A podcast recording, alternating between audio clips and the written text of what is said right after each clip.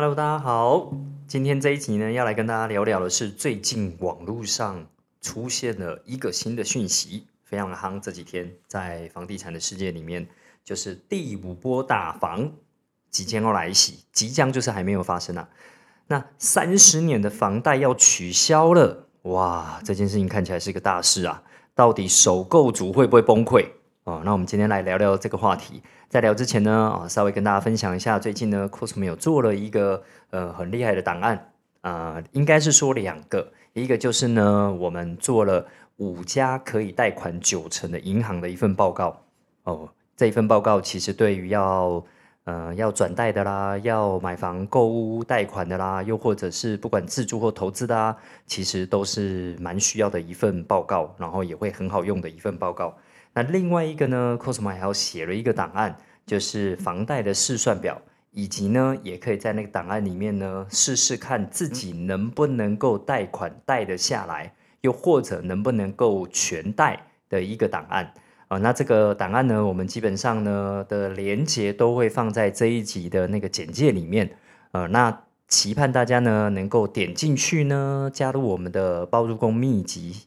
啊，包租公秘籍小讲堂哈，就是 Cosmo 包租公秘籍小讲堂的这个 FB 社团，然后简单完成一两个动作呢，就可以下载喽哈，是免费的，提供给大家。那回到我们今天呢要讲的这个主题呢，第五波大房，其实老实说，从二零二零年到呃去年年底，其实呃打房已经打了四波了嘛，就是央行的信用管制跟房贷有关的。那所以呢，现在在贷款所谓的第二间房子呢，呃是没有宽限期的哦，虽然可以八成。那第一间呢，对首购族来讲，当然都没有问题，可以八成，也可以宽限期。那第三间以上呢，呃，不仅没有宽限期，还只能够贷款四成哦。所以这样的一个重磅在打击所谓的炒房这件事情呢。的确，在今年的第一季、第二季，陆陆续续看到了一些效果啊。那当然，今年呢，房市会受到一个影响呢，最重要的还是跟疫情有一点关系。因为从进入五月开始，我们的疫情影响的非常的严峻啊，所以不管在卖屋的卖方，他们稍微有一点点犹豫了一下，因为毕竟如果住在里面的话，要让人家来看房子，多多少少都会有一些风险。然后呢，所以在这个房子的市出量上面呢，就没有那么的蓬勃发展。那中间呢，在带看房子上面，相对的也就比较保守一点啊，就会不会胡乱的去带人看哈，毕竟也是要承担风险。然后买方呢，更是在这一波呢，稍微熄火了哦，也基本上不能讲稍微了，就真的熄火了哦。所以最近看房的人的确少了非常多。签约中心里面呢，其实也比较冷清了许多哈。以前真的是以前有没有以前呢？就今年第一季跟去年第四季，哇，大概热闹的不得了啊！你只要进那个签约中心呐，哦，就是人满为患的的概念啊。所以呢，其实，在所谓的这个呃买房市场上面，的确受到了前四波的影响，再加上呃前四波信用管制的影响，然后再加上呢这这一波那个疫情的影响啊，的确缓和了许多。那当然呢，还有一个很主要的关键，那就是七月份即将上路了，就是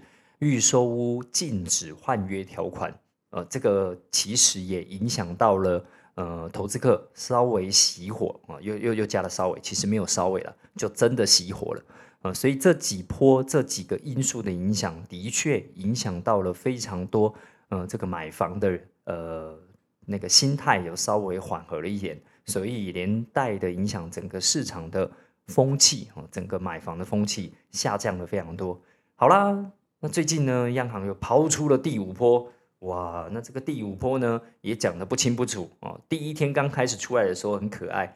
对啊，就是疯狂，大家就媒体就追这件事情，拿到这个标题要取消三十年房贷。什么叫三取消三十年房贷？就是以后贷款可能会没有三十年本利摊。那既然没有三十年本利摊，就不会有四十年本利摊嘛，哦，就这么简单。所以呢，取消了这件事情有什么影响呢？那当然影响到的就是所谓的呃你在本利摊的金额。毕竟呢，你在还款的这个事情上面，如果用二十年本利摊的话，利率两趴，呃，贷款一千万的话，每个月大概就是还五万块左右。那如果呢，你利率两趴啊，贷款一千万是三十年本利摊的话，大概每个月会还三点七万。那如果你是四十年本利摊呢，那就会每个月只还三万的这样的一个状态。呃，所以对一个贷款族来讲呢，他在所谓的年限跟还款的金额上面呢，当然就是有众多的考量。虽然要给银行赚很多的利息啊，毕竟三十年利息、四十年利息算下来也是一笔不小的支出，但是为了降低每个月的这个房贷压力哦，房贷支出的本利摊的压力，所以很多年轻人呢，首购族呢就会选择一个三十年的方案，让自己前面在缴房贷的时候稍微可以呃压力不用这么的大啊。那结果央行抛出了这个震撼弹。那其实呢，呃，央行总裁也不过就是讲讲说他们有在考虑啊，你知道新闻媒体就会开始炒作嘛，哦，就啊不行的，然后加个问号惊叹号，很喜欢用这种标题哦，那来呃那个怎么讲，引发大家会去讨论，甚至呢会有所谓的点击率。那这个部分呢，其实我都会说，在还没有定案之前哦，大家都是看看就好了哦。那当然隔了一两天呢，哈，央行发现。怎么突然 引起了轩然大波？呃，所以呢，又出来讲了一下，说啊，没有啦，没有啦，哈，对首购族没有影响啦，哦，再怎么样都不会对首购族，呃，让他们不能够贷什么三十年本地摊或四十年本地摊啊，没有这件事啦，哎呦，怎怎么会呃之类的哈？那当然，呃，新闻出去了，大家就造成了一小波的恐慌，呃，那所以呢，现在大家又收敛一下，新闻媒体又开始写说。哦，那首购族啊，不用担心哈，就大家又跟着写了一篇文章出来啊，这个不会影响到首购族啦，只有买第二间的人才会受影响啊，无会不会啊？老实说啦哈，这种东西就是，呃，在还没有定案之前呢，其实都在测风向哈，看看会不会遭受到网民的攻击，又或者是市井小民的反弹之类的。好，这时候呢，我们要再拉回来讲讲什么？刚刚讲嘛哈，就三十年本利摊、四十年本利摊，其实呢，除了所谓的这个呃每个月的还款的压力以外，其实连带影响到的，其实就是我们在算所谓的收支比，收入跟支出比。如果你是一个收入不是很高的人，那当然呢，你用二十年本利摊下去算的话，那可能比较不容易贷款贷得下来。那如果你用三十年本利摊的话呢？啊，其实就是一个分子分母的概念啦。你的分子数字稍微比较小一点点，那你的收入不变的情况下，当然你就比较容易算得过所谓的收支比，也比较容易能够过关把贷款贷下来。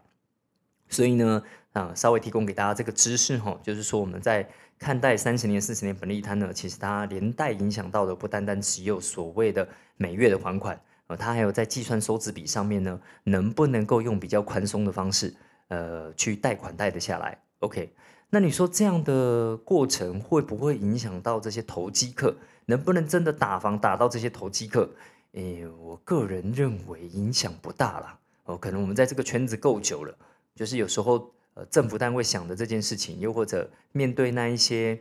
呃真的厉害的呃投机客或投资客，说真的，他们在方案上面呢，比较难能够去打到那一群人。其实受影响的都是菜篮投资组啦，就是一大堆跟风的，呃，跟着说啊，人家说买房可以赚钱，就跟着买房的那一群人。其实我认为央行呢，它在处理这些所谓的所谓的房贷限制啊，或者打房啊，其实都是打那最主要的会引起恐慌啊，或是渲染啊，或是跟跟风啊这一群人。那一旦这一群人呢下降了一大半，那其实整个市场上的热络度就会下降许多。啊，所以就不会造成整个房市无谓的追高，又或者整个房市呢热络到让一般本来想要真的好好买房的人买不到房。我觉得这是一件好事哈。所以呢，呃，不管在央行呃就是提出的这些讯息啊，或者财政部啊，呃，又或者呃各个方面的打房啊，其实我都认为哈，呃，就是适度的去影响到整个买房的风气，的确会对。整体社会还有市井小民，其实带来正面的一个效益。呃，就长久来讲的话，哦，的确房价会涨，那是那是毋庸置疑的。哈，那这个房价会涨，大部分都跟所谓的通膨有关。OK，又或者跟供需有关。哦，所以只要呢跟呃通膨有关的呢，其实说真的，政府能够做的事情有限啊。啊，因为他要不就去控管这个通膨嘛。那但控管通膨又是另外一个大议题，我们今天不谈哦。那所以呢，针对房市的这个高低啊，呃，它能够做的呃，除了处理通膨以外，那当然就是整个供需哦，有没有一个假的那个需求出现，又或者虚的一个需求出现？那这个需求呢，如果不要被刻意的炒作或刻意的无谓的扩大，或者造成恐慌的话，那基本上呢，就是会有一个缓升的过程啊。那对于市井小民来讲，民怨也不会那么大。又或者是呢，呃，可能在买房的这个过程当中呢，可能对一般人来讲，嗯，也比较能够审慎的评估，而不会因为跟风，因为这个社会的风气而一窝蜂的想要竞相投入，而买到一些你不应该要买的房子。那再回来今天的主题呢？今天其实还是围绕在三十年的这个房贷，还有所谓的首购族。其实说真的哈，对首购族来讲呢。嗯，他们人生第一次买房子，嗯，对于这个这一波人来讲呢，各大银行其实都寄出了所有能够尽可能给这一个族群的优惠啊，都会放在首购组上面，呃，不管在利率上面啊、年限上面啊、收支比上面啊，又或者各方面的条件啊，尽可能都会想要能够争取到这一批的客户，毕竟他在市场上是一个贷款的主力哈。这一群人在买了房子贷款了，那基本上都会安安稳稳的，比较比较安安稳稳的住个什么十年二十年，那贷款当然就会在这家银行缴个十年二十年，呃，所以大部分的银行来讲呢，针对首购族都会寄出所谓的相对的优惠方案。那你说政府既然嗯那个扬言要打炒房，那当然就不是去打首购族了，他们都会尽可能的去谨慎的评估。哦，就是能不能够让首购组尽可能不受影响啊？毕竟就是要帮这一群人啊，怎么最后还打这一群人呢？哦，通常是不太会啦。OK，那你说偶尔某一些些小撮的人去扫点红台位，那还是有一点点可能的哦。比如说在这一波打房里面，换屋族就比较可惜了一点点啊，也不是可惜啊，就是比较会扫点红台位。什么叫换屋族呢？我今天买一间房子，持有了五年、八年、十年。因为我因为家庭的组成不一样了，以前两大一小小朋友还是小学以下的时候，那我们还可以应急在所谓的两房一厅或一个大套房里面。但是，一旦两大一小这样的家庭组成，小孩子慢慢长大了，或两大两小小孩子慢慢长大了，基本上就会想要换到生活品质比较好的房子里面去，就会想要买一间三房两厅的这样的一个房子。所以呢，在房子还没卖掉的时候，你买了这一间新的房子，那就等同于第二间喽，就不是首购喽。那在这样的情况下呢，就符合了所谓第二间的一些限制啊，包含我们刚刚有提到的，就没有了宽限期这件事情。那也影响到了，比如说接下来如果第五波打房没有了三十年本利摊啊，那就会很哦哦，明明我就是呃也想要持有一间房子，只是我前一间房子还没卖掉，那我就被卡住了。哦，是有可能的，但这个事情呢，没有办法完全的解套。我们讲任何一个法规政策，它都没有办法方方面面的去符合到每一个人。哦，总是整个社会的运作会想要符合大部分的人的利益，然后牺牲少部分人的这个权利的这样的情况下，哦，尽可能啊，尽可能达到都不要损失任何人的利益。但哦，总是在法规政策上面没有办法尽善尽美的情况下，有一小部分的人就会受到影响。那当然，这个部分如果你财商够好的情况下呢，哦，这个时候又要回来啦，鼓励大家加入我们的 Cosmo 包租公秘籍小讲堂，里面会提供不定时的提供很多的知识，还有包含报告跟下载的一些 Excel 档档案，哦，所以你可以到我们的简介哦这一集的简介里面去稍微看一下，可以去加入我们的这个 FB 社团里面。哦，回过头来呢，我们刚刚讲有一些小小的知识呢，大家可能要稍微呃学习一下。啊，纵使你买了第二间房子，暂时没有了宽限期，或者是暂时年限没有办法到什么三十年、四十年，其实你都可以在你另外一间原本的房子哦，旧房子卖掉了之后，重新再跟原银行去做一个沟通，哦，有可能再争取宽限期或争取更长的年限，它是有机会。我用个有机会，并不代表一定可以哦，有机会能够更改你的方案。来到呃，还是可以拿到两年、三年的宽限期，还是有机会可以拿到所谓的三十年本利摊或四十年本利摊，还是有机会的。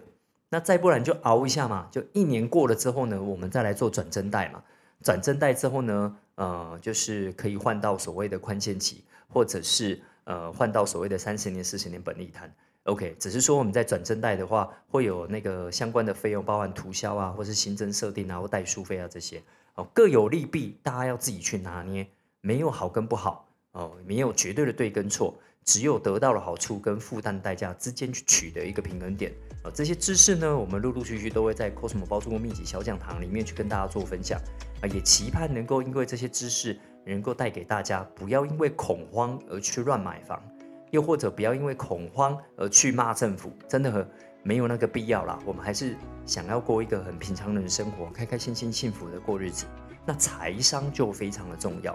所以鼓励大家呢，可以在 Cosmo 频道里面呢，陆陆续续听到一些方法、技巧、财商原理，那能够带给你一些呃生活上啊，或者是你的工作上、事业上，能够有一些帮助。OK，那我们这一集呢就稍微谈到这边，呃，欢迎大家呢能够到我们的去简介去啊，去加入我们的社团，啊，又或者能够预约我们一些免费的房产咨询，那都能够透过这些管道来慢慢建立起自己的财商知识，又或者房产知识，又或者能够让你一步一步朝向你的梦想、你理想的生活去前进。好啦，那今天这一集就跟大家聊到这边，啊，感谢大家的收听，拜拜。